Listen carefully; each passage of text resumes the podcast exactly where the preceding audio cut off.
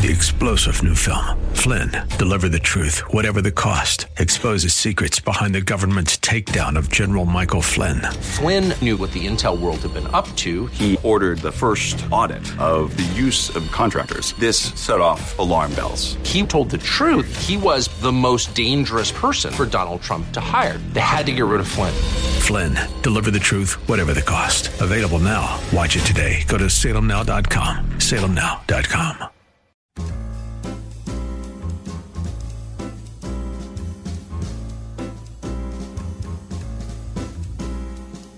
Welcome to another edition of The Ride Home with John and Kathy, live from the Salem Pittsburgh studios. And now, here are your hosts, John Hall and Kathy Emmons. We'll let you decide. Maybe or maybe not. Pre recorded. You decide. Yeah, As you hear you us can right pick- now. you can choose. Right. Right now, I'm lifting my hands up. That's I'm right. waving No, it's back real. and forth. It's We're- really us. We are real. Yeah. It is really Beautiful us. today. Absolutely gorgeous. Sun is shining, and uh, fall is truly upon us. Yeah, I think so.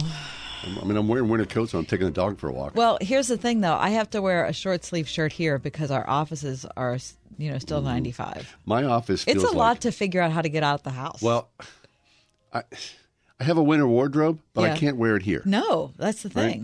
And my office has like this hole in the ceiling where it feels as though there's a hurricane blowing down on me. You have like gale force winds exactly They right? come into your office. I'm gonna I don't the know what guy. that's about. The weather in this area, excepting for John's office, which is totally different than everything else that's going on there. Anyway. Coming up on today's program in the five o'clock hour, we're very much looking forward to meeting Jeff Jacoby or Jacoby. We'll ask him how to pronounce his name. He's an op ed columnist for the Boston Globe, and uh, he is of Jewish heritage. He's the son of Holocaust survivors, and he's going to come on the air live from Boston and talk to us about how anti Semitism has been a part of his life. Yeah, fascinating. Uh, I mean, do we need necessarily to support the Jewish people? Yes.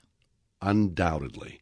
When you consider the history of the people Yes. and the continual pounding that these people take, Yes. we as believers of Jesus Yes. Christ need to come together and embrace our Jewish brothers and sisters. Yes. Truly, we do. So Yes. we'll talk. We look forward to Jeff Jacoby about that. Yes, that. and that's independent of what you feel about the policy of the state of Israel. Yes, thank but you. supporting uh, Jewish people that should be understood. Paramount. Should be paramount. Um, also, in the five o'clock hour, um, what is RFK going to interject into the presidential race? RFK. I thought that was like you know I'm taking a shot for that. Oh, was like uh, CBD. via, via If CBD doesn't work, you can try RFK. right. Or what's the other thing? The respiratory thing? Uh, Oh, RSV. R- RSV. RSV, RFK, Yeah, CBD. it's a lot. I mean, it's a the heck's going on.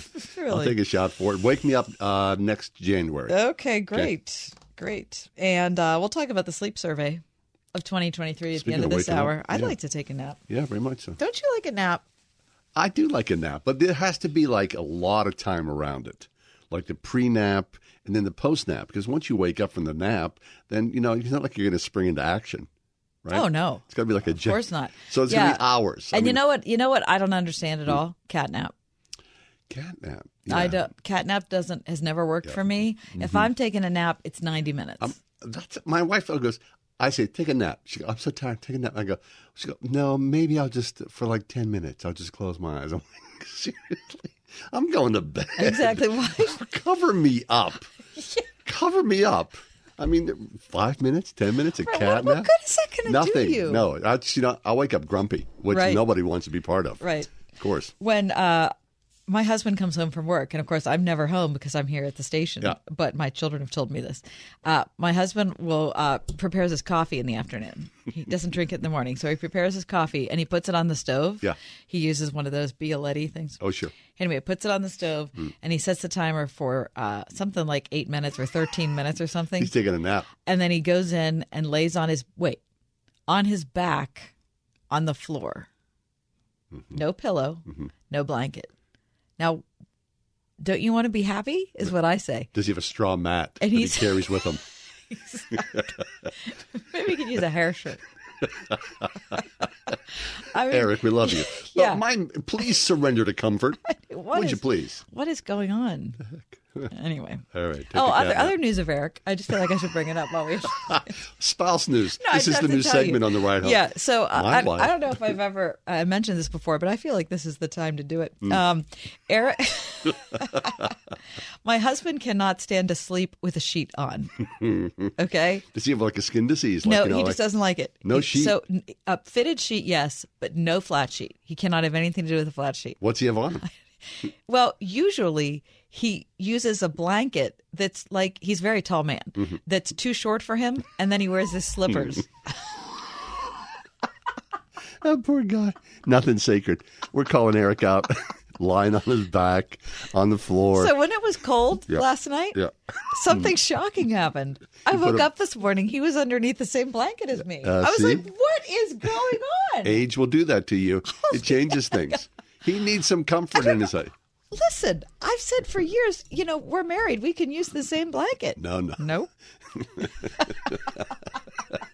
Love the guy. I don't. I wonder if he had his slippers on. Anyway, Hope he's not listening. he probably is. Gonna. Anyway, let's get the Eric news out of the way and go to some real news. Right? The globe continues to turn. Kath, without uh, further ado, please give us the top four. I said it four. For Thursday, November 2nd, 2023. Uh, number Eric? one- Eric. God bless you. Number one.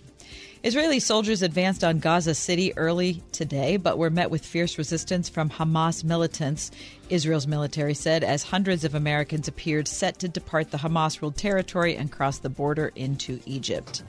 Um, Israel forces targeted Hamas posts where militants had been shooting mortar rockets toward Israel.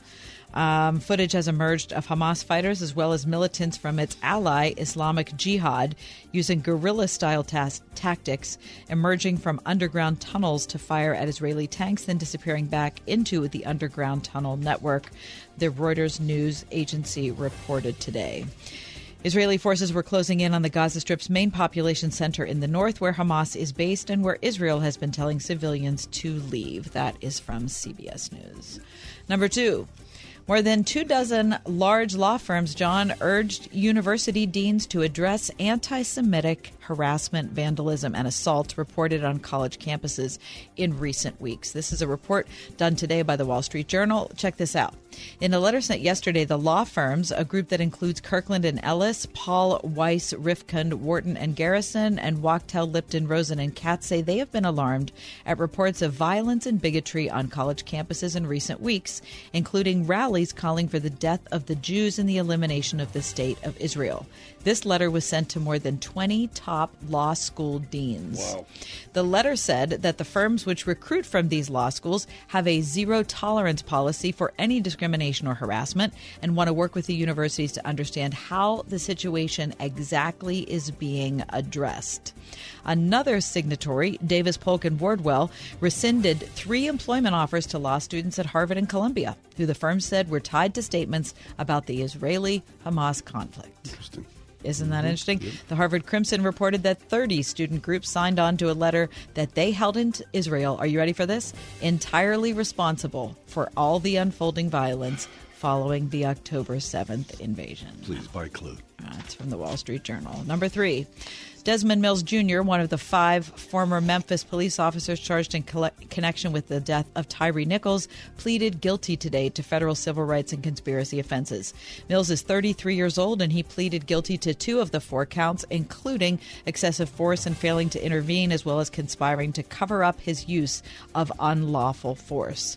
Tyree Nichols, age 29, died in January of this year after being fatally injured by police officers in Memphis, dying three year three days later. The officers, all members of the Memphis Police Department unit, pulled Nichols from the car after allegedly stopping him for reckless driving. They beat him. Then medics on the scene failed to administer care, John, for 16 minutes after arriving. Hmm. Memphis Police Department police chief later said that the department had reviewed footage and could not find any evidence of probable cause for the traffic stop. That's from ABC News. And number four, the Texas Rangers won the, their first World Series title in the franchise 63 season Love it. history last night, 5 0 over the Diamondbacks in game five. And that's your top four at four. Excellent. It was fun. I was. I mean, I, was rooting for them. I was rooting for them too. I mean- well, I mean, I was rooting for them ultimately, but last night I wanted Arizona to win Because I I wanted more baseball. Yeah, well, please. But Yeah. now baseball's officially over.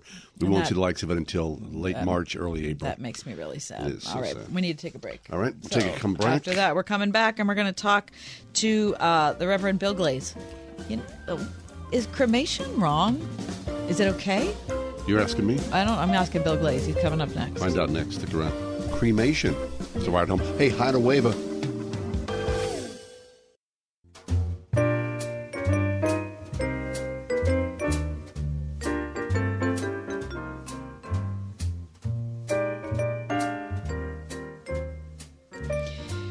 Hey, we want to welcome all of our friends from WAVA in the nation's capital. So happy that you're along for the ride home today.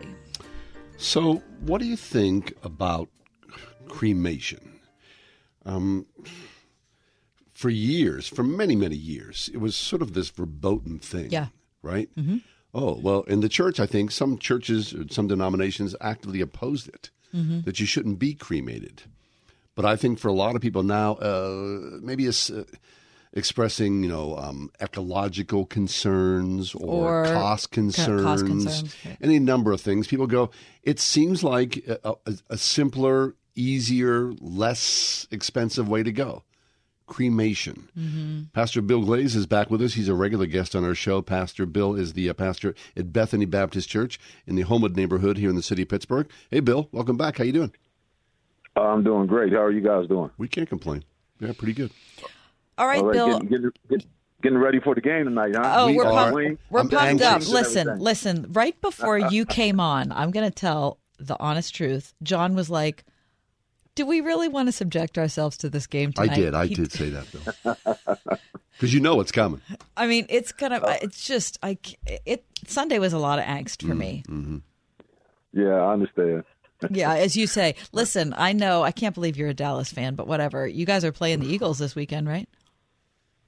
Uh, I'm, I'm, I, I tried out for the Cowboys. I'm not a Dallas fan. I'm, Oh, I'm I a thought you were a fan. Dallas fan. Still a fan. No, no, I'm a Steeler fan. Oh, that's Okay, such good. a relief. Thank Oh my Bill. gosh! All this time, I thought you were a Dallas fan. Good. Holy heck! No, uh, Well, Cam Heyward's back tonight, so that's a good news, right? that's uh, going to be some improvement. We Right. hope. We hope. Is Kenny Pickett starting? Yeah, Is he? yeah. Okay. All right. Anyway, I don't know how to segue between that and this, but Cremation. Both stand about the same odds. I tell you the truth. okay, this is a big question people have. I think a lot of uh, uh, people though are afraid to talk about it. Bill. Well, you know, as a pastor, uh, I get this question uh, more and more uh, every year, and I, you know, just realize how you know prevalent it is among uh, Christians. Uh, you know, and you know, going back to you know what John said, you know, is it's kind of a, a, a Johnny come lately phenomenon. However, you know, uh, archaeologists have discovered that cremation seemed to uh, be invented around uh, 3000 BC. Wow. And then even as uh, you know, you move uh, ahead in time, you know, in in Greece, you know, around 800 BC, you know, that one of their ways of disposing the body was uh, through cremation, and then uh, the Romans around 600. So uh, cremation has has been around for quite a while, but uh, it was frowned upon by the church because uh, the church uh, a lot a lot of people believe that it had its roots in pagan beliefs that if you cremated the body that you know it would free it from the spirits so the uh you know when you cremated it the spirits couldn't come back and and and haunt people here on this earth so uh you know there was a lot of negativity that was drummed up against cremation but you know when you look at cremation today uh one of the main reasons that people get cremated is because it's more affordable you know when you think about the average funeral uh, and I'm talking about on the low end. Uh, you know, I checked this out with uh, a funeral director. Uh, is between uh, uh, seven thousand five hundred dollars and ten thousand dollars, and then the average cremation is uh, between twelve hundred and uh, thirty five hundred dollars. So you know, there's a, a a wide gap there as far as finances are concerned. And so a lot of people, you know, instead of investing that money, you know, in uh, in burial, you know, they'd rather you know, I don't know if they want to use it up before they die or, you know, leave it to their loved ones. Uh, and so, you know, that has made cremation uh, more affordable. Then another uh, thing about cremation, you know, it seems to be uh, allow people to plan for their memorial service. Like uh, when somebody dies and you bury them, you know, you, you, you try to get the body in the ground as, as soon as you can. But when a person is cremated, you know, that kind of leaves it open end, Mm-hmm. and you can have a memorial service. You're not rushed to have to plan anything. And I, you know what? I'm, I'm seeing people as a pastor. I'm seeing people, you know, pass away, and you know, I, I've done some memorial services up to three months after they died. Right. Uh, you know, and I've done, you know, th- there's been a lot that I've done like a month or two months after they died. So, uh, you know, people are going for cremation for, you know, for that reason.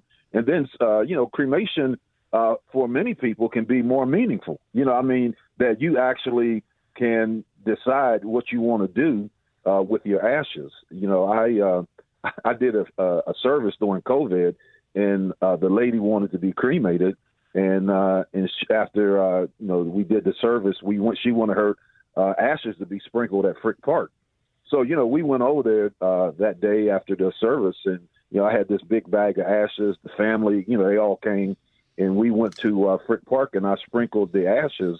And uh, well, you know, the first thing that happened is the wind started blowing, and the ashes started blowing everywhere, and got all on my clothes and everything else. Uh, and then I come to find out that you can't do that. You can't dispose of uh, Right. ashes in a public place like that. But I, I, at the time, I didn't know it. But you know, uh, I know it now. Uh, so you know, and come to find out that that's actually uh, illegal to uh, to do that. But you know, it was meaningful for that person. I don't know if they spent a lot of time at Frick Park, but that's where they wanted their ashes to be uh, to be spread. And then you know, even when you think about land use, you know. Uh, you know, you you look at a lot of these cemeteries, and some of them seem to be running out of spaces, and so cremation, you know, actually deals with the land use issue, and then cremation seems to be more environmentally friendly. You know, uh, you don't have to have trees, you know, to make caskets, and the concrete that's used for the vaults, and then even the embalming fluid. Some uh, people will tell you that you know, as a person decomposes, that the embalming fluid seeks seeks back into the ground. So, uh, you know, it just seems to be a, a, lot of things. So, you know, th- those are some of the things that are in favor of cremation.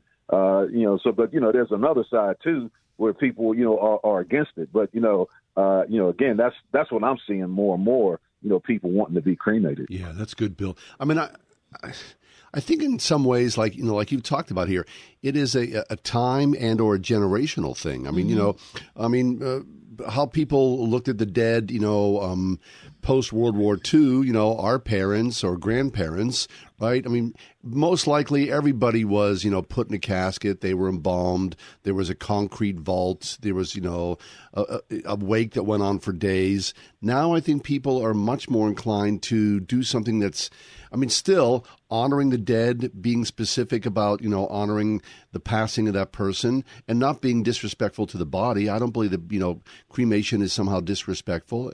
Um, and also, it, like you're saying as well, it's an economic issue for a lot of people. I mean, heck, Right. fifteen hundred dollars as opposed to ten or fifteen or twenty thousand dollars, you can spend an awful lot of money on a funeral, and it feels as though it just for what? I mean, it, it, Right.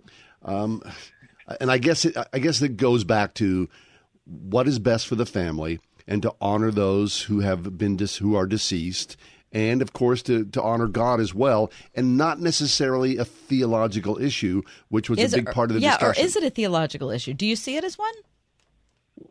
some people make it a theological issue. You know, you know, for instance, you know, they'll say that when you look at the gospel, you know, what is the gospel? It's the death, burial, and resurrection of Jesus Christ. Yeah. So, you know, you know, some people will say, well, you know, you are and again, I know it's not going to affect somebody getting saved or not getting saved, but they say from a symbolic standpoint, you know, that's taking the the burial out of out of the gospel. And a lot of people, you know, uh, want to be buried, you know, because they believe that that points to their hope, you know, in the resurrection, you know, that Christ is going to resurrect the body. Uh, but you know, you can argue against that too to, to say that you know he the same way he's going to resurrect the body, which eventually will become ashes anyways. You know, as it decomposes, you know that uh, he can resurrect ashes just as well as he can resurrect a, a dead body.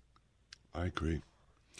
I mean, throughout history, we've had people who have died at sea, or they have died in war, or there have been, you know, any Right. Any number of issues. I mean, look Uh, at look at Washington D.C., the tomb of the unknown soldier. Right, or That's look a- at you know, look at 9/11, or look Right. at any you know mass People die horrible mass, deaths. mass catastrophe. It's not like we Right. look at those instances and think God is unable to resurrect the body. We don't think right, that. exactly, right.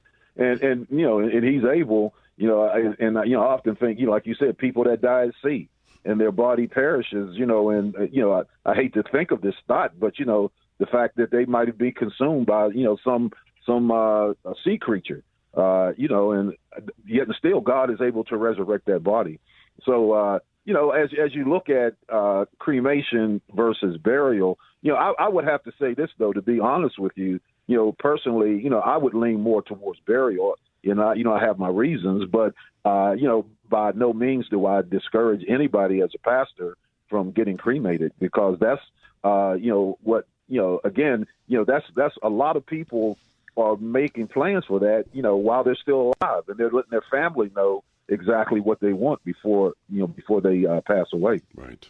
How best to honor the dead, and what are the wishes of the living? As of course, all of us will pass from this earth uh, at one point as well. So, uh, make your plans and spell them out carefully. Put them in writing so that uh, your survivors know exactly how you would uh, like to be honored as you pass away. Well, Right, that's good news. Yeah. And and let's get back to the Steelers. so uh, Speaking of the resurrection yeah, of the dead, exactly. oh, that was cold, John. that was Sorry, cold. That was super cold. Uh, how do you feel about tonight, Bill? you know, I'm I'm I'm hopeful. You know, I, I I think that you know their problem has been is they lose these games and then at the end of the year they're trying to win to get into the playoffs. So I'm hoping that they can win more up front and and kind of you know get into the playoffs that way instead of waiting until the last day to you know hope that they can get in. So I'm hopeful for tonight. I hope they win tonight. I mean, I, I Bill, I, I got to be honest. I don't think it, it. I'm not looking at this team as a playoff caliber team. Are you? I, I think that you know, let's put it this way: the defense is definitely playoff caliber. Yeah. You know, they they got they got a great defense. So yeah, uh, you That's know, only that's only half of the team, or yeah, maybe well, a third, right. depending on how you look at it. I hate to be Yeah. Debbie Downer. I really do. But Yeah, John, pick it up. sorry, man. I mean, for goodness sake. I saw that um, if the Steelers win tonight, uh, the odds of them getting to the playoffs is like 51%. But if they Well- lose tonight, the odds are like 28 or something. And here Oh, it's only okay. November. I mean, we don't have much to live for here, right? The Pirates stink. Steelers are in bad times. Pens aren't looking great yeah, either. Pens are, have fallen Yeah. on rocky roads the too. What's happened to the city of champions, Bill? Yeah, you you got that's a good question. I heard some. I was watching a sports show and the the, the people say when does spring uh, spring training start? You know, so they've they've already given up on the Steelers and the Penguins, and they you know they're looking forward to spring training. It's a Okay, I'm not, okay, I'm not going to be that person. dark winter. You guys, I'm not going to be that person. I feel good about tonight. This is going to be our first step forward. Okay. All right. All right. All right. Well, get, get yourself a good book in the meantime. that's Bill. Glaze, Bethany Baptist Church. Thank you, Bill. Thank you, Bill. Okay. Have a good day. You as well. All right. All right, we're taking a break. After that, our conversation turns to the uh, Joint Chiefs of Staff. There's a, a big first that's happened in uh, the United States today, so we'll talk about it next. You're along for the ride home.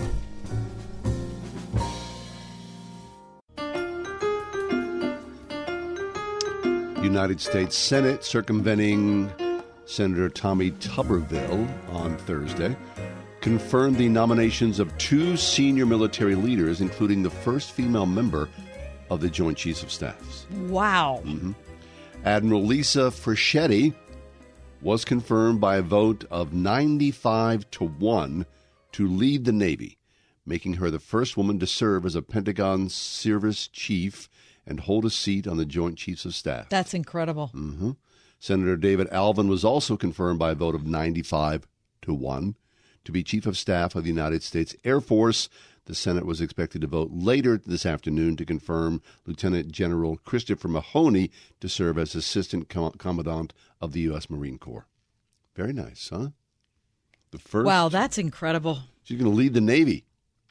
In the Navy. That's Listen, super cool. You those people who rise to that level, Oh, my I can't imagine not just the intellectual capability of them, but the organizational lifestyle that they have to carry out. The it's just steeliness of I it all. can't. right? Decades and decades and decades. Elisa Franchetti, the Vice Chief of Operations for the Navy, has broad command and executive experience. A surface warfare officer, she has commandeered at all levels, heading the United States Sixth Fleet and the United States Naval Forces in Korea. She was the second woman to be promoted to the four star admiral post, and she did multiple deployments, including as commander of a Navy destroyer and two stints as aircraft carrier strike group commander. Man, that's so impressive. That's big time, isn't That's it? so impressive. Congratulations. And I don't want to say it'd be harder for a woman, but I do think it'd be harder for a woman. Of course it would be. It would just be harder because you just have to Prove yourself and then yourself. some. Right. I, I really think you do. Everyone's going to look out Yeah. the corner of their eye and go, Yeah, "What's yeah, going on here?" And that's you know, as a woman, you know, I'm not saying I that it's okay. I guess I am saying it's okay that you have to prove yourself Why? because Why is it okay? Well, because lives are in your hands. What? And, and so are lives in the hands of men too. I know, but it's just it, it's an it's a newer thing. I just feel like it's. Well, thank goodness. I mean, she's doing a fine job. She's proved herself. I would say so. She's, So- you know, You know what else I think time. is interesting is I've done some reading on the ways that men make decisions and the way that women make decisions. Mm-hmm.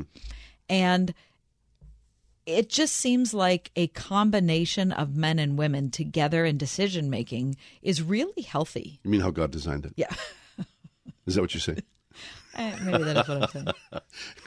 but uh, having all women as decision makers or all men as decision makers, you tend to uh, congregate with like minds. Um, it, and it, the mix up, I think, if if we could find a way to work together well, I think we could really get the best out of both genders. I think it's getting better. It is At least in better. some parts of the world, And in- right?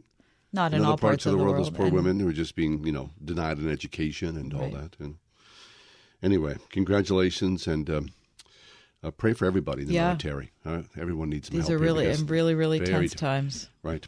Okay, we'll take a quick break. Hey, we want to say to our friends uh, in uh, Baltimore and the Washington, D.C. area, hi to uh, WAVA. Yeah, super glad that you're along for today's ride home. Biochemist Sy Garte is with us.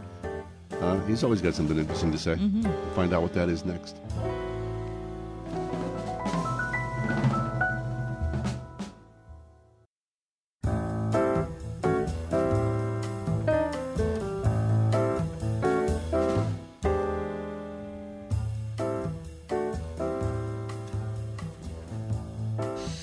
Happy to have Dr. Sy Garte back on the program. Sy is a biochemist. He's taught right here at the University of Pittsburgh, also at NYU and at Rutgers University. He's the author of the book, The Work of His Hands A Scientist's Journey from Atheism to Faith. Sy, welcome back. Thank you. It's good to be here. Always a pleasure, Sy. What are you What are you thinking about here? I, I know that you've got some uh, a new a new workout yourself. Uh, tell us about that and uh, what what you've been reading. Well, I, yeah, I wanted to talk about books in general because, uh, you know, in our current internet age, electronic age, sometimes one gets the feeling that reading is going out of style. You know, there's YouTube videos, which I've made quite a few of myself, so you know I, I'm aware of them. Uh, and there, you know, there's TikTok and there are little reels that take three seconds, and you watch them, and that's it. But there's something about books that I think is eternal, and uh, and that is that when you read a book, you're really communicating with the person who wrote it, or they're communicating with you in a deep way, much deeper than you get just listening to a conversation or, you know, a, a, a thing that takes maybe a half an hour to watch.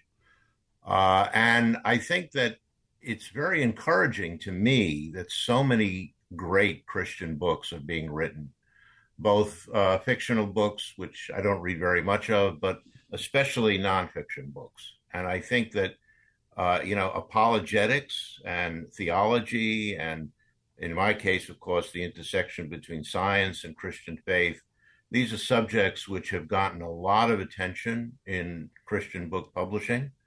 And I, I the reason I wanted to bring it up is I've just uh, been reading two very new books that have just come out, both by fairly well known people, uh, uh, Christians. One is a book called uh, The Surprising Rebirth of Belief in God. Hmm. Uh, and that's by a British uh, communicator named uh, Justin Brierley. And he, for many years, was the host of a show called Unbelievable, where uh, which is uh, sponsored by the Premier uh, Christian company, which puts out a magazine as well as has this radio show.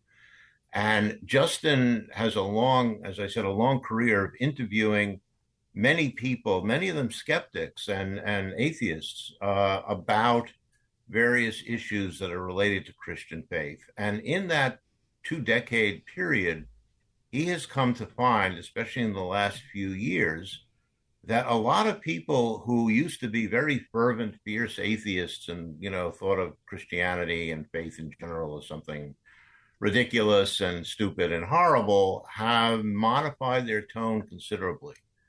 And he even sees signs of the whole culture finally starting to turn away from this idea that, you know, Christianity is a thing of the past. I believe last last time I was on, I talked about this other book, which I contributed to, called uh, "Coming to Faith Through Dawkins." Yes, which was about a bunch of eight, 12 of us, 12, eight, 12 former atheists who became Christian uh, in response to some of the horrible rhetoric and, and, and just attitudes of some of the new atheists, the very aggressive, militant kind of atheism. Uh, and that book has just come out. It's doing quite well, uh, both here and in the UK. Uh, and Justin's book came out almost at the same time and with a very similar theme that there seems to be a trend right now uh, of you know turning turning backwards going coming or I, I guess i should say forwards going back to you know the basic uh, tenets of christianity even if one doesn't yet believe fully in god or fully in jesus uh, many of the ideas of the new atheists have just fallen away. And what's happening now, according to Justin, is that there is a rebirth in spirituality and especially in Christianity. Uh, the book is extremely encouraging. I, I recommend it highly. Uh, you can get it on Amazon. I actually wrote a review of it, very positive. He interviews a number of people uh, very well known people, uh, both Christians and people on the fence and people who are, you know, uh, not quite sure. But uh, the results are, are, fascinating to read, and he's a great writer. The other book I wanted to mention. Let me let me break in for just a second, sure, Sy. Sure, uh, when you're talking about going back to the basics of Christianity, um, I don't know. It's just fascinating to me to think of how ideas are trendy, just like clothes are yeah. trendy, mm-hmm. right? Or right. music is trendy. Right.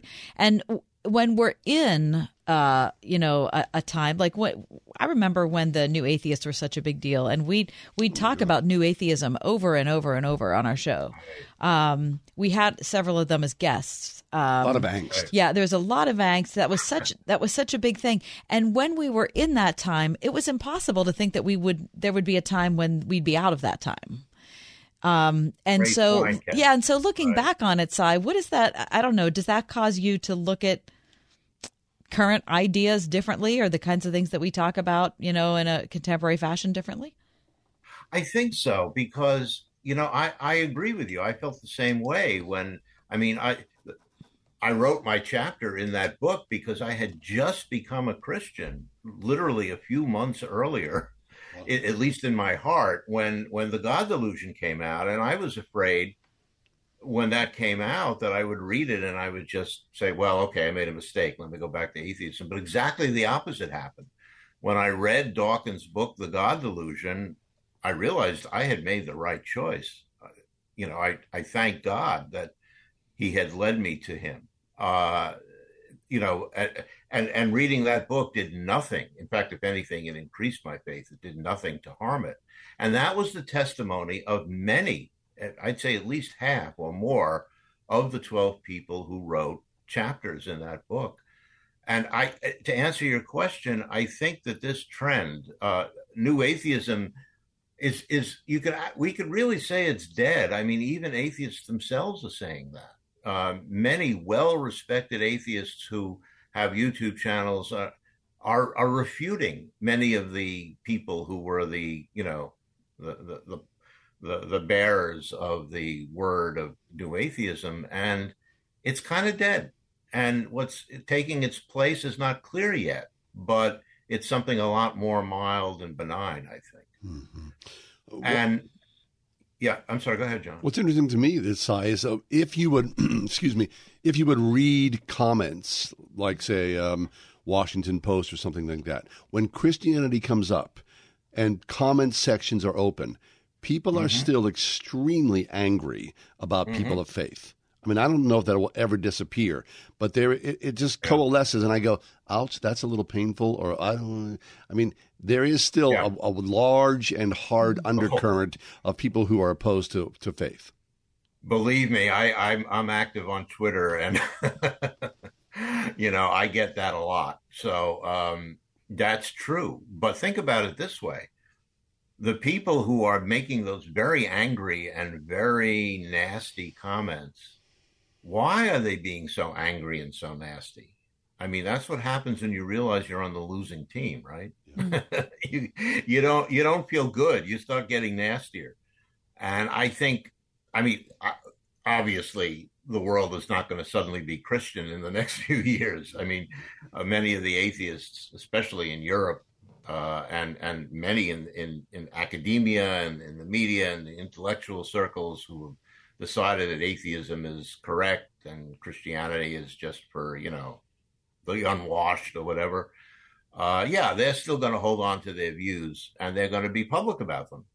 But that's not what we're talking about. What we're talking about is the general attitude in the culture. And I think it's, and, and what Justin says, and I agree from my own observations, is that there's a, there's a sense of a of a of a wind change. You know, it's like when the the first whiff of spring after a winter, you know, and or now the first you know the first signs of autumn when summer is over, and uh, you know what will happen next? We don't know. That's a good question. Either this will continue, maybe there'll be some more revivals, maybe the new the young generation will show itself to be you know different from the last couple, uh, and and and turn to faith, and and that and that in that context, I want to mention the second book, which is very much written to those people. It's written to people who are not Christians. It's written to people who are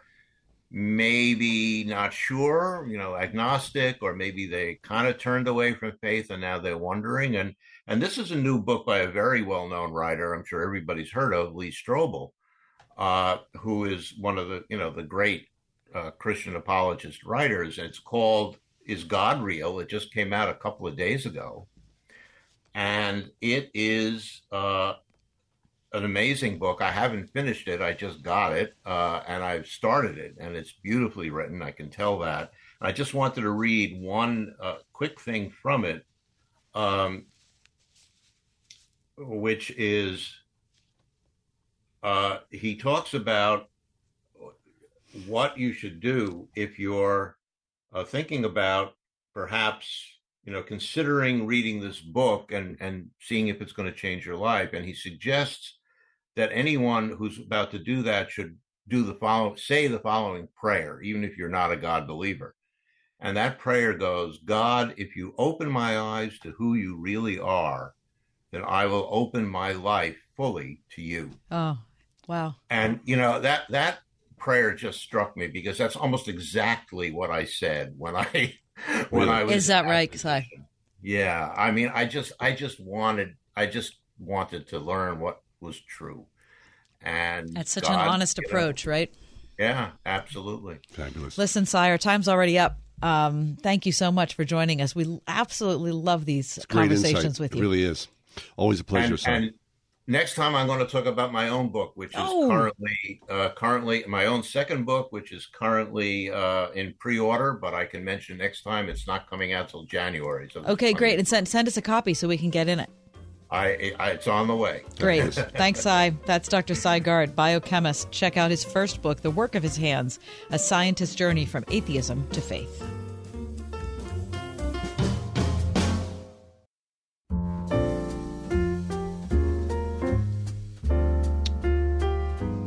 You sleeping? Now that the cold weather's upon us, have you noticed a little difference? Definitely a difference. Yeah. I mean, I, I'm not. I like don't. it. Ever since I had babies, you know, my sleep is not so uh, soft. Consistent, really. Well, it's just never. It's never gone back. Interesting. That's a long time. Mm-hmm. Uh, U.S. News and World Report has a new survey. They have surveyed 1,200 Americans about their sleep habits. All right. Here's the uh, consistency is key. Nearly three quarters, 73% of respondents say that they have a regular bedtime routine that they follow before going to sleep, which is comparable to last year's findings. Uh, unfortunately, though, um, What's the percentage you have that? 73% a regular bedtime routine. Are you Well, of one of course, those yeah, yeah. 73%? Yeah. Yeah. Don't you have a, a routine? You know, you just Not really. just plop down. Just that's it. I mean, don't you like you know go in and you know go to the bathroom and brush yeah your teeth? yeah I do wash all your that. I, face? but Well, I that's a routine. Yeah, but I do that earlier in the night. Well, that's a routine. Yeah, but It's then I but then I come down. I could be up for another couple hours. I'm not going to bed after that. right. Okay. Well, then your routine's an early routine that you catch up later on. Yeah. That's still a routine. Okay. Um, sleep habits. Uh, the National Sleep Foundation uh, says that um, uh, they recommend seven to nine hours of sleep between the ages of 18 and 64. Okay. And if you're over 64, go for it. Whatever. I mean, you might get two hours, you might get 12, depending upon what's going on. Right? Okay. Yep. Uh, sleep disorders. Yeah, 43% of survey respondents said they've experienced insomnia in the last year, whether Mm. going to sleep or waking up in the middle. I'm surprised that's 43%. Yeah. But Oh, you're surprised it's not more than that? Oh, heck yeah. Uh-huh. Yeah.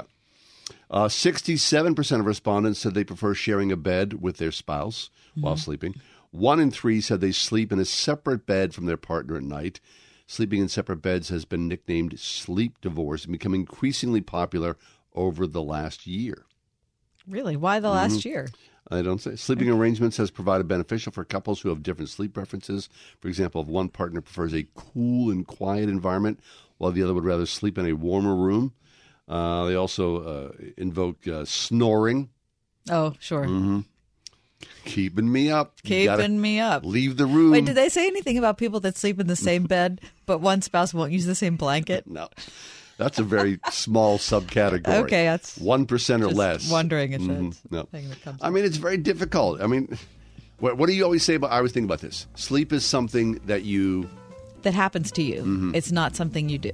sleep is something that happens to you. Not, but So if you start to look at it as a task, as a job that has to be performed well, it's it is going to negatively impact your sleep. but if you don't sleep well, then you get anxious. So you like want to be in charge of it. okay, you can never be in charge of it. You can it's something that happens to you. Sleep happens to you. Sleep happens to you. It's very difficult. It is hard, isn't it? so necessary. It's hard to let go. Is there any better feeling in the world than waking up from a good night's sleep? Oh my Oh, gosh. the it's excellent. just so excellent. All right. We'll All right. take a little few snoozes here. That's right. We'll be back during the five o'clock hour. We'll be hour. right back. You're on the ride home.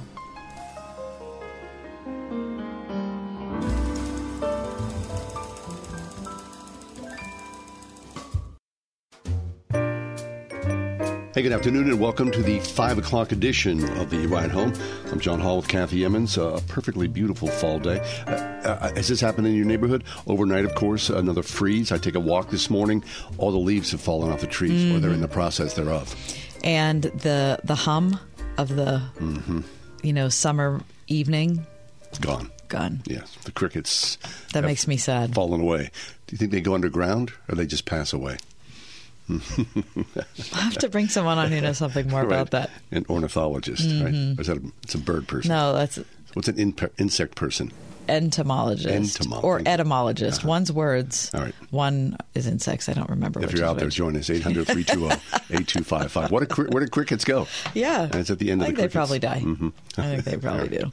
All right. Uh, so speaking of cold weather in November, we are about one year away from the presidential election. Mm-hmm. Almost exactly. Yep. Right?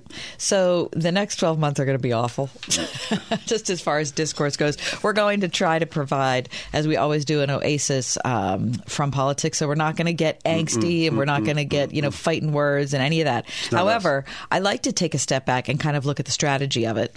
Um, and uh, two stories came to us today as we were kind of perusing. The first one, for me, John, I found in Politico. Um, Robert F. Kennedy Jr interesting because he's from the you know infamous or famous Kennedy family. Camelot. The exactly the uh, Democratic. Uh, ancestral group, Mhm. right? Of uh, American of- royalty. Exactly. Yeah. However, he doesn't fall into the classic, you know, Democrat form. Right. He's not in the mold. He's not particularly liked, it seems, by his cousins. What do you think? Yeah, he does kind of fall outside of the uh, JFK, RFK mold. Right. He kind of got into the conspiracy theory thing during COVID. Uh, was an is an anti-vaxer. Right. So, uh, not necessarily mainstream. However, he does have large swaths of support, doesn't he? He, does. Well, listen to this. Uh, a new poll just came out today from Quinnipiac. It shows him with 22% Yeah. support. I mean, that's incredible in a hypothetical three way race against Biden and Trump.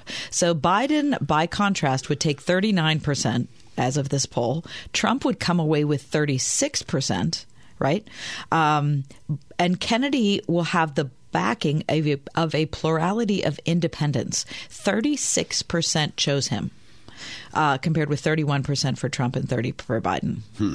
So if he's at 22%, he can't break through the two party system as far as the electoral college map. Right. Right. It's not. It's Still not too- way too low. Right. But.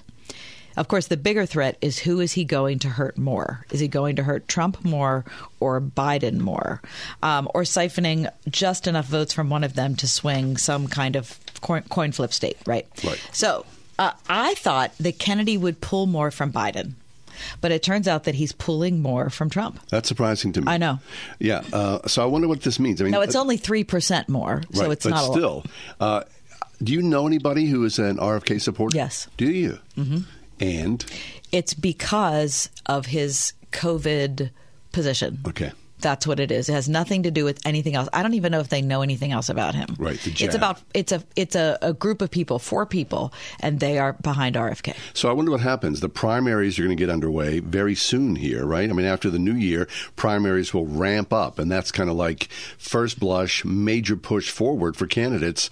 Will RFK have any mojo in the early primaries? I think it's gonna. I think if he does in the early primaries, it's going to be like a stone going downhill. I think he's going to get more and more and more Mm-hmm. because. I, there are a ton of people in America who are like us, thinking, "Really, We're again." back to these two guys." Right. Yeah. You, you, try to be even keeled about this, but I mean, if anything over the last 12 years have taught us, there's no even or keel to American That's politics sure. today. Okay. So, case in point, uh, the 7th is coming up, right? Is that next Tuesday, Election Day? Right. There's a major article in today's Washington Post Not about something in Washington. But here locally. And the headline is How a Pittsburgh County Election Foreshadows the 2024 Presidential Debate. Now, this is Allegheny County, right? Wow. This is Joe Rockey, Sara Innamorato. And it's a major, major fight because uh, the Democrats, of course, largely historically, they control whether it's Allegheny County or the city of Pittsburgh politics. That's just how Right. So if you're a has been. Democrat, you're going to win. Pretty much so. People are going to go in there and click. However, Joe Rockey is what's being called in this article as the perfect candidate to battle this Yeah. uh, Democrat uh, uh, upstart. Yeah. I mean, she's way, way left of Rich Fitzgerald. Yep. Who's uh, been in that position for a long time. long Rich time. Fitzgerald himself has not endorsed her. No, he hasn't.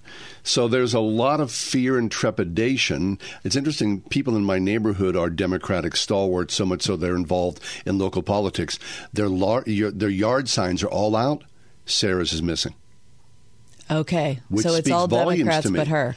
So, but they're not going to The throw their support behind Rockey. Right. Does that mean they don't vote for, in that race? No, I'm sure they do vote, but it's just an outward appearance. Once you're in the voting booth or you're doing your mail in ballot, it's different as opposed to your outward support, which is very strange. I mean, socialist, that whole thing uh, being thrown at Sara Innamorato. Well, she's gr- Uh, she's just way left. Big time. And she's also, uh, in my mind, I, I just can't imagine she'd be qualified for that position. I don't think she is as well. But, you know, politics are strange bedfellows. Same thing is, is happening right now with uh, the uh, district attorney's rate. Race, Yeah. Right? Dugan and Zappala. Zappala has lived in that office for decades. Right, but for the last three or four years, hasn't apparently been to that office very often. Right. So it'll be interesting to see how it all sorts out. And dyed in the wool Democrats versus dyed in the wool Republicans, there seems like there's an awful lot of shuffle and movement between those two. So it's attracting. It's interesting to me that that's attracting attention in the Washington Post. Well, the Washington Post says as this race goes, so goes the debate or the race for president in 2024, right? Because of the shuffles on and, you know, the uncertainty about what to expect in these next few days. I don't know. It makes me think if we, if Innamorato can be elected, and that is some sort of uh, harbinger of what's to come. Hard left harbinger. I mean that that would be a real shock to me. I mean that we that the country would swing that far left, It would be as much of a shock. especially in light of what's going on in Israel, But as the morning of after Donald Trump was elected president, which was such a shock. that was a shock, right? I mean, you never thought, "Holy, how did this happen?" I never- So politics now are shifting. Uh, it's a generational thing. It's an emotional thing. It's different than what it was even 10, 20 years ago. To be continued. We'll see. Okay, we'll take a, quick break. We come back. We're just getting underway here with a 5 o'clock hour. We're going to talk about hospitality and thrift. That's next here. We're Pittsburgh's Christian Talk. It's the right home. Word FM. I think it's fair to say that this country was built upon the ethos of thrift, that thrift was raised up in the proper way to live a life. Maybe in the last few decades or so, in our um, consume all world, thrift has fallen away, right? People who are thrifty in some ways are looked at maybe not cultish, but in some ways close to that. or maybe backward. But what about thrift? What does it mean, especially as believers? Well, Sarah Mettes, Susan Mettes is with us. She's got a piece in uh, Christianity Today this month, and it is all about thrift. It is called Where Your Treasure Is. Susan, welcome to the show. Thank you so much. Glad to be here. Susan, I saw an article today in my reading uh, talking about how, despite inflation, despite the incredible numbers we're seeing, uh, U.S. consumer spending isn't backing off. And so the question was, from an economic perspective, how long can we expect this to last? You know, how long are Americans going to keep spending, uh, even though they see inflation going up and up and up? Um, so, like John said, we're married to consumption. And I think, as far as the church goes, we've got a complicated history in how we think about spending money. yes, we do. And boy, I wish there was a simple answer. But the fact is, um, economics is so much built on trust and on our responses to each other's behavior. It's really hard to nail down a number. Um, so when you see people overspending, a lot of that is because we have the opportunity to kind of spend in the future and not feel it now, but also because in some ways it looks to the people who are measuring our economy like it's doing well when people are spending. And I think what we really have to ask ourselves is what what is good for us on an individual level rather than relying on measures of GDP and consumer confidence. Right. So, Susan, talk to us about the, the virtue of thrift. As I said just coming in a minute or so ago, it was held up as, you know, sort of the backbone of America. But that's not so true anymore. But thrift is a good thing, especially if you're a believer, yeah? It is. Uh, one of the things that inspired me to write this article was was saying, you know, I think I think we all have this understanding that living at or below our means is kind of an obligation. It's a, something that's responsible. But I asked, what did Jesus say about that? And is thrift something he talked about? Um, the answer that I came up with, and and I wanted to talk to people who knew more about this and about about Jesus' words and about um, money than I did, is um, when when Jesus was talking about money, was he actually talking about the way we spend it, and the way that we understand it? And the answer is yes and no. So Jesus cared about waste. He told his disciples to gather up the extra baskets of fish and bread. We don't know what he did with them. Um, he might have donated them. He might have made his disciples eat them for two weeks. We really don't right. know. The, the first is an act of generosity, and the second is an act of thrift. We don't have that information. We do have the information that Jesus sometimes threw thrift to the wind and told his disciples to also. So when you know Mary of Bethany broke open the perfume and poured it over his feet, the objection that Judas raised was uh, an appeal to thrift. Think of what that money could have done if he'd spent it better. And Jesus rejected that because there was something more worthy than the other ways that that money could have been spent. And so I think it, one of the things that we have to talk about is what is that money for? Why is it that we want to spread it thin in one place and thick in another? Or do we just want to spread it thin everywhere? And is that really godly? Yeah. Um, I would argue that no, we do want to spread it thin in some places and thick in others. That's interesting. When I don't know if any of us can have this conversation without thinking about our parents or our grandparents or whoever and how they uh, affected our outlook on money. Um, and so I remember being kind of thrust between poles uh, with my with my grandparents, with my husband's parents, and just how people look at money. And it's funny about um, my mother in law in particular was so incredibly thrifty, and anything in her life that was not, or, or was in somebody else's life that wasn't thrifty, was the object of scorn. And it didn't Yes. matter, like percentages didn't matter. It, it didn't matter if that person was incredibly wealthy, and so for them it was a very small percentage. It didn't matter. It was just Right. thrift was the ult- was the ultimate good. Um, and I came from a family. My mom was just extravagant in her understanding of giving and generosity and food, and you know what I mean. So it wasn't just a monetary thing; it was like kind of like a lifestyle. Did you find something like that in your research? Definitely. So when you are thrifty all the time in every aspect of your life, there are words for that that are not Christ-like. Spendthrift. You know, you you become a tightwad. You know, you become a miser, and you also are are spending a whole lot of time and energy thinking about money. And one of the things that I really felt it was important to get across was that Jesus kept saying to the people following him, take your focus off money. Don't keep paying attention to money. I'm the one who you need to be depending on. And so I, I think there's this misdirection where we feel like if we pay attention to money but we hate it, or if we pay attention to money so that we don't spend it, that we're doing it right. And I think the answer is that we need to be looking higher. We need to have our focus on Jesus' objectives and on what he wants us to be doing with our resources. Hmm. So Jesus did not command us to downsize. I mean, you talk about this. Shane Claiborne says this. It, it is a fine line, right? I mean, Dave Ramsey, a proponent of you know super thrifty way of living, not trying to go above your means.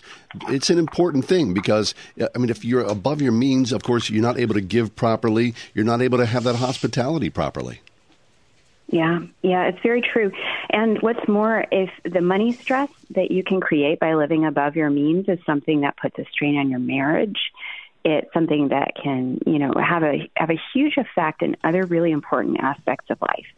So the the point here is not to be irresponsible with money. And I think we've all seen people who are irresponsible um, because you know they they feel like it's kind of otherworldly, but that's not what we're asked to do. On the other hand, um, not all of us are necessarily asked to downsize, but I think some of us are, and you do see it in the Bible. There is the you know the rich young ruler who comes to Jesus, and he wants to do everything right except give up his money, and I don't think, um, and the people I talked to didn't think that that was a universal command to Christians to give up everything. But it is a command to all Christians. Um, with Jesus, you know, sermon on the on the uh, mount to. Um, I don't actually remember if it was a sermon on the mount. So if you don't mind editing that, um, Sure. if that can be done, Sure. Um, Jesus' words to a crowd following him, he told each and every person following him to sell what they have and give to the poor. The difference is selling all you have and giving to the poor. But I think we forget that our resources are really things that Christ lays a claim on, mm-hmm. and that therefore preserving that margin and making sure that it's really ours to give is kind of important. Um, when when you talk about Dave Ramsey, I think there's a there can be some confusion about whether living below your means is really a, you know something that Jesus was talking about all the time, rather than just general wisdom for life. Mm-hmm.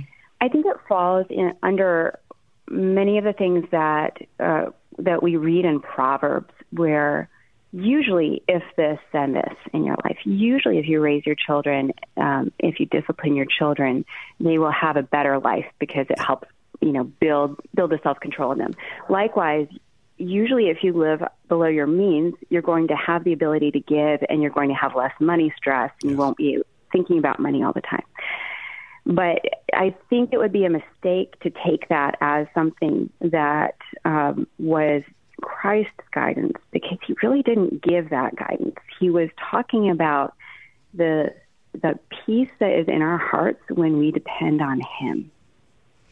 Susan Mettes is with us, associate editor for Christianity Today magazine, also a behavioral scientist. She's worked with the Barna Group, with Thrivent Financial, with World Vision. But today we're talking about um, not spending money, but maybe saving it. What does thrift look like? Um, you used a word. Uh, in your piece that kind of made me laugh when you were talking about uh, Jesus' view of money. Um, and it was that Jesus it seems to me, and I, I, and you said the same thing that when he talks about money, he kind of says that if we rely on it, it's just silly. Uh, because it just is so nonsensical based on what we're looking at in eternity. And I thought that that really makes sense to me. I guess if we knew what he knew about uh, the world and what's coming, then relying on money would just seem really dumb. yeah. Yeah, I I felt that when I was reading through Jesus' words on money and what I, what I thought I was seeing was his pity on us because this is so important to us and it's so unimportant in the long run. And as you look through the Bible, you'll see God telling people over and over, look, I don't need what you have. I, you know, I gave this to you, you know, and yes, you need food and yes, you need clothes, but I don't need what you have. So you just need to understand that I am really the provider of what you need. Mm-hmm. Um, but yeah, I think one of the reasons that we need to manage money and manage resources that, you know, whether it's, you know, property or or something else that's not exactly money is because this is a this is a way that we learn how to follow God, um, even when there are other things around us that give us, you know, a sense of security. To not find our security in those things is really important. Yeah. And that is so much of the message of what Jesus kept repeating to the people who are following him. So thrift is good. I think we can agree with that. But what about extravagance? Uh, thrift provides a cushion for extravagance. Mm-hmm. And is extravagance a, a negative thing, or extravagance can be a good thing? Yeah. I really like how you put that a cushion. Yeah, extravagance can be a really good thing. And again, we see that in Jesus' behavior. Um, he he loves to give. He loves to to thrill people with you know things beyond what they imagined. And some of the valuable things that he gives people in the Bible are not in the form of money. Uh, most of those are, um, you know, vision, um, a meal when they're hungry. But he also accepts worship that's really quite extravagant. And I think wants us to enjoy worship in a way that's really quite extravagant. Mm-hmm. Um, beyond that, though, one of the really the threads that runs through the Bible is that a righteous person is a generous person, and that we do not begrudge people who need something, what we have. And, and in fact, Christians are told to the extent that we liquidate our assets to serve the needs of others. Um, you know, it's it's funny. One of my sources who lived in the Middle East um, talked about how she hears a lot of American Christians do kind of acrobatics to uh, to get out of that.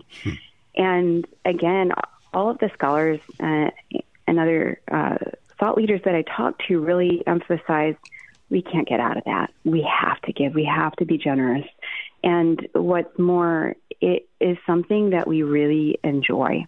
And that enjoyment of that generosity is one of the things that tells us that the Holy Spirit is at work in us. Really interesting, interesting piece you've written. That's Susan Mettes, Associate Editor for CT, behavioral scientist as well. Um, you can check out the article, Where Your Treasure Is. Thrift can help us follow Jesus' teachings on money, but it can also steer our hearts off course. That's in this month's CT. Susan, thanks for joining us. Thank you.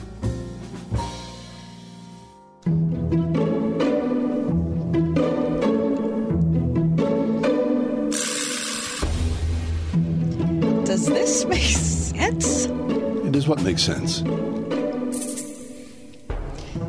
Stinky cheese. Now you can look at stinky. You can look at your blue cheeses, your Roquefort, your uh, Stilton. You can look your Gorgonzola. Uh, you could go like the Camembert, which is stinkier. Your Limburger, your Brie, those, and then there's a whole area beyond a frontier of stink. Wet socks. That's something in the car. It's just anyway. So my question for you is: Does that make sense? Well, it's a complex question, right? Because stink does matter when you eat something. Yeah. So you have to sort of go through the stink to get to the taste. So the question is is the stink worth it? And also the question, don't you think, is what per, what intensity of stink are we talking about? A lot. You know some stinky cheeses. I mean, if you go down to Penn Mac and you say to the you know the cheese people, "Give me a stinky cheese," Then you are going to get something that So my wife, she is a um, she's a proponent of stinky cheese. and she lived in Italy for a short period and she was immersed in it. yeah. Now she's presented all manner of stinky cheese. Some of them, I'm like, I'm I'm fine with this. Others, I'm like, get that away from me because that's like roadkill. So I guess it all depends upon the particular cheese and the so, taste so, after the fact. So you can't say yes or no. No, it depends. No. Either can I. No, that's interesting. exactly where I was coming down on stink and Mm-hmm. cheese because I love the the whole blue section. Yeah. I Oh, love it yeah, all. sure. bring it all. I, the Camembert Limburger, I can I can do that. Brie, fine. You go further than that though. Mm-hmm. So I'm gonna have to say it depends. It's rough. Stinky cheese. Okay, this is maybe like a couple days too late, but does this make sense? Horror films. Oh. Now, as you know, I'm a proponent of uh, Turner Classic. Right. They're showing like these old classics, which to me is just a nice blend of horror in a mild way and tension. A modern day horror film, to me, is like way over the top. Oh my gosh, I hate horror movies. They do not make sense. But wait, don't They're- you like to be No, frightened? not really. I mean, it's the, it's the it's the largest genre in American movie Yeah, I can't. I really hate it. It does not make sense. I say unequivocally no. Hmm. There are such things as Christian horror films Oh, as get- well. Don't even. I mean, it does. It's, don't don't get me started. Doesn't make sense, John. All right. Does it make sense to you? The old style, yeah. The Oh. new version, no. But all of a sudden it depends. Yeah, it makes sense. Okay, well, if you've been paying any attention at all, you see what's happening uh, in Israel in the Palestine war, which is a, a nightmare. It's a nightmare. And the, the, the sort of backwash, what's happening here, especially on college campuses or in New York City, where there is this incredible. incredible rise of anti Jewish hatred. I mean, it's Right. shocking. And it's loud. It I mean, sure it's is. not. It's it's a very small percentage of people who are doing it, but man, are they amplified. Well, that's what it is to be in the modern times. And here we are, of course, in the city of Pittsburgh. Five years ago, the Tree of Life massacre happened. So we are deeply attuned to this. Yeah, we are. And as believers as well, there's a particular thread to all of this. Jeff Jacoby's with us. He's an op ed columnist with the Boston Globe. And he's speaking about, and knowing so well, anti Jewish hate. Hey, Jeff, welcome to the show. Hey, John and Kathy. It's good to talk to you, though I could wish we were no. meeting to talk about something less somber and sad. I know. Um, so, Jeff, uh, tell us your story. Um, where are you from? What's your background? Uh, well, I'm a columnist for the Boston Globe. I've been writing a column at the Globe, which is the, the largest newspaper in New England, for uh, for a long time, since 1994. And for the last several years, I've also been writing a weekly newsletter, which is basically uh, even more of my writing that they managed to, to, to get me to produce every week. Um, but I grew up in Cleveland. My father uh, was a Holocaust survivor. My father's hmm. family was murdered in Auschwitz, and he was the only member of his family who came out alive. And he was originally from Czechoslovakia, from a from a small rural town, and uh, eastern Czechoslovakia. He immigrated to the United States in 1948 and moved to Cleveland, met my mother, uh, and I was raised in the Jewish community in Cleveland, in a community that had many Holocaust survivors. Uh, you know, among the adults, I would say at least a third to a half of my classmates growing up in, in the Jewish day school that we attended were the children of of Holocaust survivors. So the, the you know the awareness of anti-Semitism and and the awareness of what it could lead to has been a part of my consciousness uh, almost since I was was aware that I could have consciousness, if you know what I mean. Um, I I can recall, I can still, I have a memory of myself in second or third grade writing the word Hitler on the bottom of my shoes so that I could literally rub out his name as I as I mm-hmm. walked. That, that's how that's how ingrained the, uh, the the knowledge of it was to me. And over the years, you know, I've I've written about anti-Semitism. I've written about Jewish life. I've written about you know any number of things, even though certainly on the, you know, in a newspaper like the Boston Globe, I write about all kinds of things, sure. politics and economics and foreign affairs, and you know all the things that you would usually expect to find. Uh, but but this has always been, for obvious reasons, a key theme and, and an important one for me. And I've tried to use my column and my newsletter to explain to readers um, how anti-Semitism works and why why it's a mistake to simply lump it in with other kinds of bigotry, which is a very common thing that politicians and, and public officials like to do. Um, in fact, we just saw just the other just yesterday, I think, President Biden or, or Kamala Harris, the vice president, making some announcement about a about a new initiative against Islamophobia. Um, anti-Semitism is a creature completely different and when you if you know anything about Jewish history and, and the history of of Jews in the world, and you know, I mean, I know that I'm talking to a to a to a to Christian host and to a Christian audience, so we all know that in Genesis, God tells Abraham uh, that his descendants will will be spread north and south and east and west throughout the world. Um, and God, on the one hand, makes a promise to the Jewish people that they will never be completely destroyed.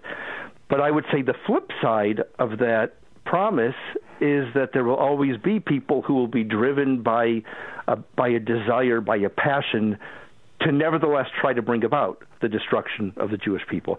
At the Passover Seder every year, there's one point in, in the liturgy, which is called the Haggadah, uh, in, in which we, we recite a line that says that what Pharaoh tried to do to the Jews in to the Israelites in Egypt. Um, and you remember how in Exodus they talk about the you know the order from Pharaoh to drown every baby Jewish boy that was born. Um, at, the, at the Seder we say it wasn't only then, but rather in every generation, there have been those who arose to try to wipe out the Jews, and in the end, God always prevents that from happening. But as we know from my father's generation, you, you know, the, the Jews survived, but look how many were killed. One out of every three Jews on earth was murdered by the Nazis. Uh, and when you look at what happened in in southern Israel on October 7, the the bloodlust, the uh, the the brutality, the sadism, the glee with which all those Israelis were murdered tells you that this is not just this is not just a case of bigotry. I don't like Jews the way I don't like blacks, or I don't like Chinese, or I don't like Yankees fans. It, it's something very different. It's of a whole different caliber.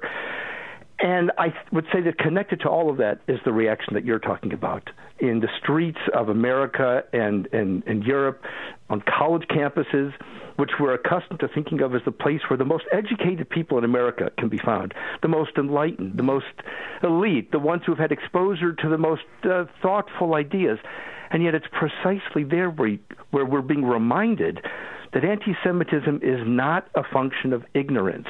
It's not a function of, of lack of awareness. It's not a function of, uh, of being low class. It's not a function of being a peasant. You can be a college professor, a tenured college professor at Cornell University, and be telling a crowd that you were exhilarated and excited by the slaughter that Hamas carried out, which was which really happened. Yes. You see the you see these crowds of students and professors carrying signs, I stand with Palestine, or resistance by any means necessary. Uh, a celebration of this kind of violence. Right. And it, it's all just one more reminder that, that anti Semitism is a kind of arrangement, uh, a, a way of looking at the world in which whatever you hate most, you find a way to blame the Jews for. Today, uh, you know what people, what you know, college students are taught to hate most is colonialism and apartheid and and and and uh, uh, you know oppression and racism. Whatever you hate most, you find a way to to accuse Jews of it. In the Middle Ages, what Christian Europe was taught to hate most were people who rejected Jesus, people who rejected Christ, and they blamed that on Jews and held Jews responsible for that. In the in the 14th century, as the Black Death was you know was was causing uh, countless people to die of bubonic plague, people found a way to blame Jews for that. So my point is that it's not it's not that there's some mistake that can be corrected and anti-Semitism goes away. It's it's like a, a, a an ineradicable virus that keeps resurfacing, you know, over and over again in history. And I fear that we are living now in an era that none of us could have could have predicted six months ago a revival of worldwide anti-Semitism. And frankly, I, like a lot of people in the Jewish community, am frightened about the thought of what it might be leading to. I'm sure. And Jeff, it's shocking. I mean, you know, as you talk about Hitler eradicating one in three Jews, I mean, the the number, this number worldwide, of course, I'm sure you know this, 16 and a half million Jews worldwide in a world population of more than 8 billion people. And so we right. point to the Jews as the source of all the problems. And as I talked to you in an email just yesterday. My my 20 year old kid sitting on the couch last night and he's going, "Why do people hate Jews? And is it just ignorance that people don't know their history, or is it always just the Jews are the bad guys, worldwide, historical, and that's how it's going to be?" It's like saying I would, you know, I, I think I would answer your son by saying, "Why do people? Why are there people who are?" Who are uh, uh, who who are bipolar. You know, why why is it not possible to eliminate this? The, the certain kind of derangement, the certain kind of mentality. Maybe that's not such a good example because that's more of a more of a sickness than a than a pathology.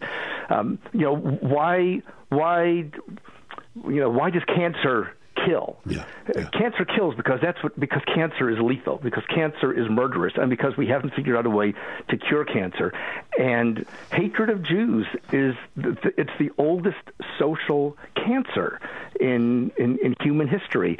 You, you know, I mean, just to go back to the Bible, you see the way Jews were spoken of spoken of. You know, I mentioned Exodus, you know, but also in the Book of Esther. Look at the sure. way Haman spoke of the Jews. Oh, there's this people scattered throughout the you know throughout the king's lands, and you know, and they they they stick to their own rules and to their own their own practices, and the king might as well wipe them all out. Over and over and over again, you see this kind of thing. And and in the year 70, when the Roman legions destroyed the temple in, in Jerusalem and brought an end to Jewish sovereignty, uh, you know, that would and, and sent Jews into an exile uh, from which they would not you know, return to sovereignty until 1948 with the creation of Israel. There was a, a huge triumph, as they called it, that was held in Rome. Uh, you know, a gigantic parade, a gigantic festival in which they celebrated the destruction of Judea, which is what what the, what the land of Israel was called then. And these these these triumphs um, had enormous. Um, uh, you know, d- dramas like gigantic stages that would be paraded through the city, you know, through throughout Rome, demonstrating and, and, and reenacting many of the battles that had taken place during the during the, the, the the Roman crushing of the of the Jewish revolt. And the very last thing in that great triumph in the year 70 was someone carrying a Torah scroll unrolled. That was the final thing, and it was meant to symbolize to the hundreds of thousands of people who were watching this parade through Rome that the ultimate defeat had been inflicted by the Roman legions because they had destroyed the Torah. They had destroyed the Jewish religion. It would be no more. And you can go to Rome today and see the arch, uh, you know, the, the Arch of Titus, which shows the, the vessels of the of the Jewish temple being you know carried off into uh, as booty and as plunder. And you stand there and you look at it and you think the Roman Empire is gone, and yet the Jews are still here. And it, I would say it's something that that that again, I'm talking to a religious audience. I would say it's, this is something that God has built into the way the world works.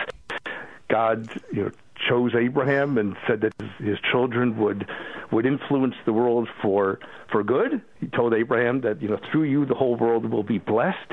And I'm sure that Christians, knowing that Jesus was a Jew and and worshipped in Hebrew and had, uh, you know and, and studied the Torah, would you know would certainly agree with that. Um, and at the same time, God said to him, "Those who bless you, I will bless. I will curse those who curse you." And history is full of example after example after example of people, whether individuals or entire nations, that were determined to curse the Jews and wipe them out. Uh, and in the end, the Jews are the ones who survive, but often only after paying a very terrible and frightening price. Yeah.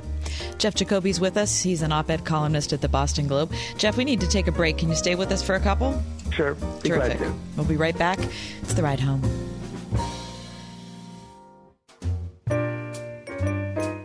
Jeff Jacoby is with us. He's an op-ed columnist for the Boston Globe. We're talking about why do people hate Jews? Mm-hmm. Jeff, uh, I just have, was really uh, edu- both educated and moved by what you said in our last segment about uh, growing up as the son of Holocaust survivors, and um, just you gave us a great like historical sweep of uh, anti-Semitism. We only have about three minutes, uh, Jeff, so mm-hmm. this is going to have to be tight. But uh, my question sure. for you is, in light of all of that, um, I as part of the Christian community, John and I both, what do what do we do? What can we do? Um, I don't stand by the state of Israel 100 percent of the time. I don't think any. I don't stand by any country 100 percent of the time, but I certainly stand by the Jews 100 percent of the time. And so I, but I don't know what that would look like. And from my perspective as a Christian, from your perspective as a Jew, uh, what can I do? It's not an easy question to answer. If there were an easy answer, I guess we would all have figured it out a long time ago. I guess I would say, Kathy, first of all, the Jewish people need allies. You know, we've mm-hmm. always needed allies. You mentioned the Jews are such a tiny, tiny fragment yeah. of the world's population. I think it's you know two, two, two tenths of one percent or two one hundredths of one percent, some tiny, insignificant fragment. And you know, there's this this myth that's been perpetrated by anti-Semites for so long. The Jews are all powerful. The Jews pull the strings of the world. The Jews control finance.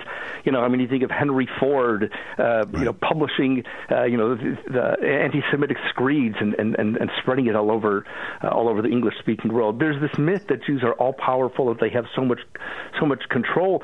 But Jews need friends. Jews need allies. And I guess what I would say if I were asked what could what can Christians do, um, uh, one is just to express that support you know, not just to you know, not just to keep it to yourselves, not just to think it uh, in your own heart, but to you know, but to express it publicly. Um, I I would say number two is to try to learn more about the history of anti-Semitism and to try to get some understanding of it, and especially to go back to the very first point that I made, why it's not just some form, one of many countless forms of bigotry, but something unique in world history. And I've been thinking in these last you know these last few weeks that it would be wonderful if Christians all over America would organize, or Christian leaders, whether you know Catholic or Protestant or, or, or Orthodox, would organize a massive outpouring of uh, of support. You know, I remember I remember back in 1987, something like a quarter of a million people came in support of Soviet Jews Right. Yeah. uh, on, on the Washington Mall. Now, uh, granted, that was largely organized by by the Jewish communities, but w- wouldn't it be wonderful to see a million a million Christians publicly, you know, coming together to demonstrate in support, as you say, not not in support necessarily of Israel, but in support of of Jewish Jewishness. survival, in support of the right of the Jewish people to, uh, you know, to, to, to live as part of the human family without constantly being threatened, and and you know, and and come together to denounce unequivocally those who would wipe them out. I just think that to see a tremendous outpouring of support by Christians on, on behalf of their of their Jewish neighbors and fellow citizens would be wonderful. If I you know if I can make a quick plug here, I you know I've I've written quite a bit in the last few weeks about this stuff, and if any of your listeners are interested, you know I have a humble website jeffjacoby.com where I post my columns and people can sign up for a for a mailing list where I'm, I'm happy to send my columns out, no paywall, no ads to anybody who's interested in seeing them. Um, and, and you know, I mean, to the extent that I can help, just as the conversation goes forward, and you know, in days and weeks to come, I'm here for you. That's very good. Jeff, thank you Yeah, so it's much. been a real pleasure, For your Jeff. clarity, for your passion. We're sorry for what you're going We through. are truly sorry, for, and we do support you. And we'll continue this conversation as we have in the past. And your voice has been very valuable for us here today. Jeff Jacoby from the Boston Globe. Please find him easily. JeffJacoby.com.